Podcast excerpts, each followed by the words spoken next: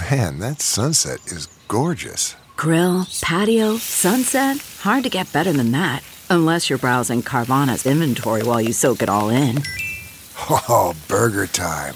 So sit back, get comfortable. Carvana's got thousands of cars under $20,000 just waiting for you.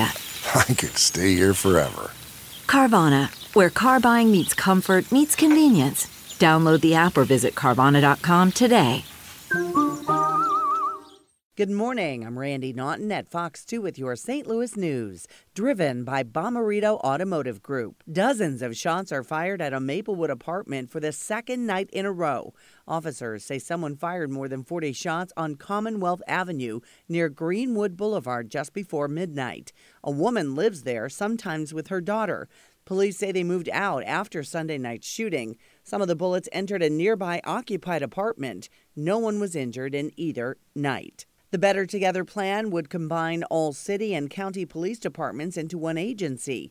County Councilman Tim Fitch, the former police chief, says we should start now. He has a proposal to let St. Louis County Police take over patrols at Lambert Airport and at Washington University. Both currently have their own police departments, but Fitch says they both support the Better Together consolidation. From the Fox 2 Weather Department, temperatures this morning will be in the low 30s, warming into the 40s by lunchtime, then to near 50 for the high this afternoon.